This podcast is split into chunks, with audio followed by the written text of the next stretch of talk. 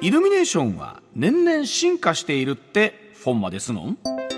まあ、この時期になりますと冬の街を彩るイルミネーションあちこちで見かけることができるわけなんですが、まあ、大阪ですと御堂筋とか大阪城のイルミネーションなどありますけれども、うんはい、さあ皆さんどこのイルミネーションを楽しみにされてますでしょうか、うんうん、そこで関西のおすすめイルミネーションとか最近のトレンドなどなどをですね、うん夜景プロデューサーでいらっしゃいます。まるまる元尾さんにお話をお伺いしてまいります。まるまるさんおはようございます。はい、おはようございます。よろしくお願いします。はい、すごいですね。はい、お願いします。夜景プロデューサー。うん、これはどういうふうなご活動でいらっしゃるんですか、はい。あのー、まあ、夜景をですね、まさにあの、プロデュースするということなんですけど、ええ、あのー、今ね、夜景っていうのは、あの、観光業界ではとてもあの、注目されていてですね、はい。あの、いわゆるまあ、夜景を見るとですね、その街にやっぱりこう止まらなきゃいけないっていうことになって、あの、滞在型につながる、まあ、観光コンテンツなんですよね。なるほど。ですから、その街、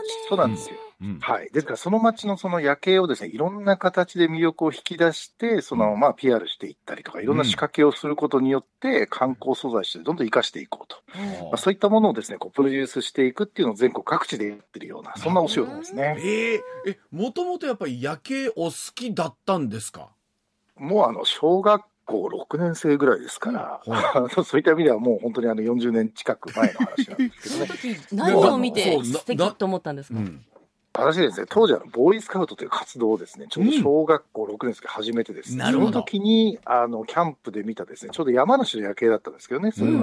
まあ関東の方なんですけど、はい、で、その夜景に見せられて、それ以降ですね、もう家に帰ってから、あの、夜な夜なですね、家を抜け出して、こう、徘徊して夜景を探しに行くというような。うちの息子夜になったら家を飛び出るわ、みたいな。いや、そうなんですよね。それをずっと続けてたという。当時の夜景どっちですか？その、え、星空の方ですか？それとも街の明かりの方ですか？いや、もう完全にですね、もう本当にあの、大地に広がるそのもう街の明かりですよね。確かに、でもあの、山の中から見る、うん、こうまたキュッと開けた時にこう、はい、大地が一面ね、うんうんうん、明るいのってなんか分かるような気がしますけど。ね、まあそうですね。はい。あの、当時はでも、どうですか？イルミネーションなんてそこまでなかったですよね。いやいや、当時ですね、やっぱり LED がね、まだなかったです。から、うん、普通にあの、イルミネーションっていうと、いわゆるクリスマスイルミネーションをやっぱり意味してましたね。ですから、あの、ご家庭の、私も家なんかもそうですけどね、普通にあの、いわゆるツリーを買ってきて、そこにあの、電飾つけるみたいな、まあ、こんなレベルで街の中でもですね、ほとんどやってなかったですよね、そういうものは。まあ、やっぱあの、LED の登場から、いわゆるあの、関西でも家なりえなんて言って、結構あの、家の周りをね、えー、すごくイルミネーションで飾って、なんならこう、ちょっと人が多く来すぎて、当時でいうとこのオーバーツーリズムみたいんで、困っちゃうぐらいとかありましたもんね。そうですね。うん、まあでも本当にあの2003年ぐらいからですね、うん、LED っていうのがまあ中国で生産されて、まあおまあ、本当にあの安く大量にですね、やっぱり購入できるようになって、うん、まあそこからですね、どんどんどんどんその、いわゆる競い合うようにですね、いろんな色がどんどんこう入ってきて、あの、それでもうその、なんでしょうね、そのうちその日本だけの特徴なんですけど、あの、お金を取ってまでね、イルミネーション見ていただくみたいな感じのやっぱり文化がやっぱりこう広まったっていう感じなんですよね。日本独自なんですか？あれはね、日本独自で、どちらかっていうと、例えばパリのシャンゼリゼとかですね、うん、あの、例えばニューヨークのロックフェアセンターとかですね、外国の場合は都市計画としてのなんかイルミネーションなんですよね。うん、だけど、日本の場合にはですね、エンターテインメントとしてのイルミネーションなんですよね。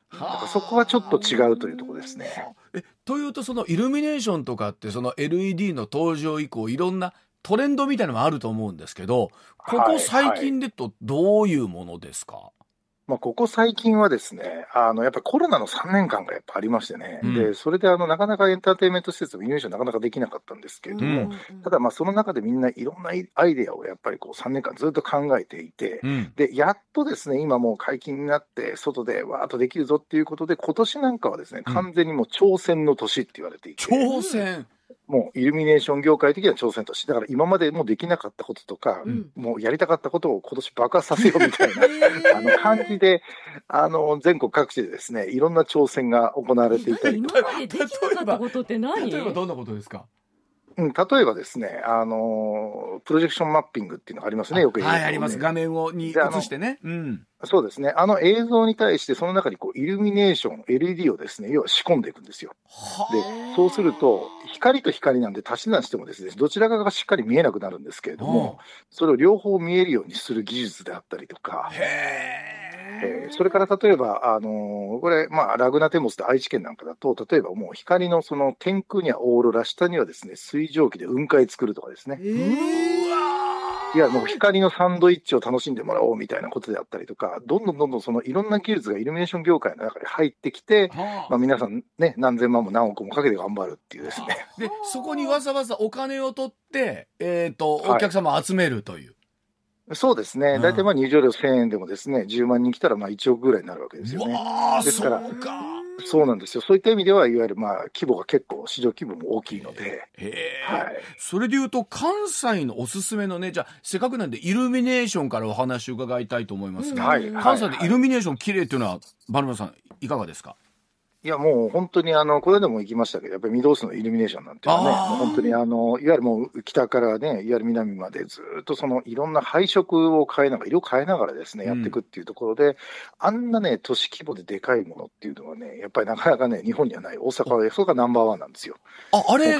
日本で誇れるイルミネーションの一つなんですね、じゃあやっぱり。いや、いや、もうあれはね、あの、いわゆるもう距離感とかですね、うん、で、いや、ま、街ごとってですね、ブロックごとにこう色変えるとかですね、うん、ああいう発想はまあないんですけども、ただね、それ以外にもね、関西でもたくさんあるんですよね、イルミネーションにしてもですね。うん、で、あの、例えば、あの、滋賀県のですね、米原にはですね、はい、ローザンベリータワーだっていうのがあるんですけど、はい、まあ、こちらは自然の中で、まあ、奇跡の光っていうのをテーマにですね、今年はイルミネーションやってて、ただ今年がですね、ファイナルなんですよね、最後。あ、そうなんですか？ええ、最終回にあるローザイルミっていうことで、まあ、130万球の明かりでその園内をこう彩っていくというね、えー、そういったようなものがあったりとか、あとはね、あの最近ちょっと回り物っていうのも結構流行ってて、あのハウステンボスなんかもね、回るあのメリーゴーランドみたいなものなんかでイルミネーションで参加させてますけど、あの今年あのグランフロント大阪はまあ10周年ということもあって、はいはい、で、そこにですね、いわゆるメリーゴーランドをモチーフにした、まあ、高さ10 12メートルの巨大のあのクリスマスツリーですよね。はい。ああいったものがそのお見、お見見したりとかですね。はいうことで、割とその、今まではそのイルミネーションっていう感覚ではなかったものがですね、イルミネーションのか、イルミネーション化してくるっていうんですかね。なんかそういう形で取り入れられてきていたりとか。はあ。まあ、あと神戸のね、ルミナリエなんかもね、今年で4年ぶりに、まあ、開催来年ですよね。来年、そうですね、開催になったりとか。そうですね、そういった話題もですね、関西かなりりあの豊富になってますよね。はあ、でも関西は結構じゃああれですか？近畿2府4県1円イルミネーション結構頑張ってる地域なんですか？うん、頑張ってますよね。あの、イルミネーション業界で割とこう、成功到底って言われるんですけど、冬型の気圧配置みたいな。そうなの？あ、成功到底なんですか？割とね、成功到底の気圧配置みたいな感じだったんですけど、ただね、最近やっぱり関東とか東北とか、あの、北海道もかなり頑張ってきてるんで、今はこう、拮抗してきてるっていう感じなんですけどね、かなり。うん。夜景はどうですか、夜景は。夜景はですね、やっぱり私なんかだと、羨ましい限りで、やっぱり平地と山が近いですから、もうすぐ山に登って夜景を見に行くっていう意味では、もうその六甲だったりとか、もう本当にあの、まあ、私なんかで結構、あの、なんでしょうね、比叡山の方とかも結構行くんですけど、はい、ああいったその山の上からもそうですし、あとはやっぱりこう湾岸のね、あの工場の境のあたりの工場のとか高いし、はいはい。ですよね。はいはいはい。ああいったところでこう入っていくと道路ね、ちょっとした歩道橋に登るとですね、左右にいわゆるパイプラインがですね、人間のこう血液とかですね、なんか血管とか臓器臓器みたいな感じのですね、もう体の中の中にこう入っていったようなね、感じのこう夜景が楽しめるあの堺の工場地帯の夜景とかってのはやっぱり全国的にも珍しいもんなんですかあれは？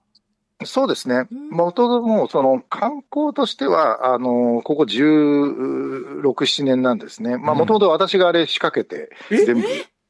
あの、全国ひるひあ、そうなんですよ。17年前に、いわゆる、まあ、いわゆる川崎の工場夜景からスタートしてですね、うん、ああいうツアーを作ってっていうところから、いろんなところが視察に来て、それがあの全国にこう広がってって、あの、そういったコース作りとか、はい。私あの新しい文化だなと思いました。その夜にずっと高校とついてる、今まで知らなかったけど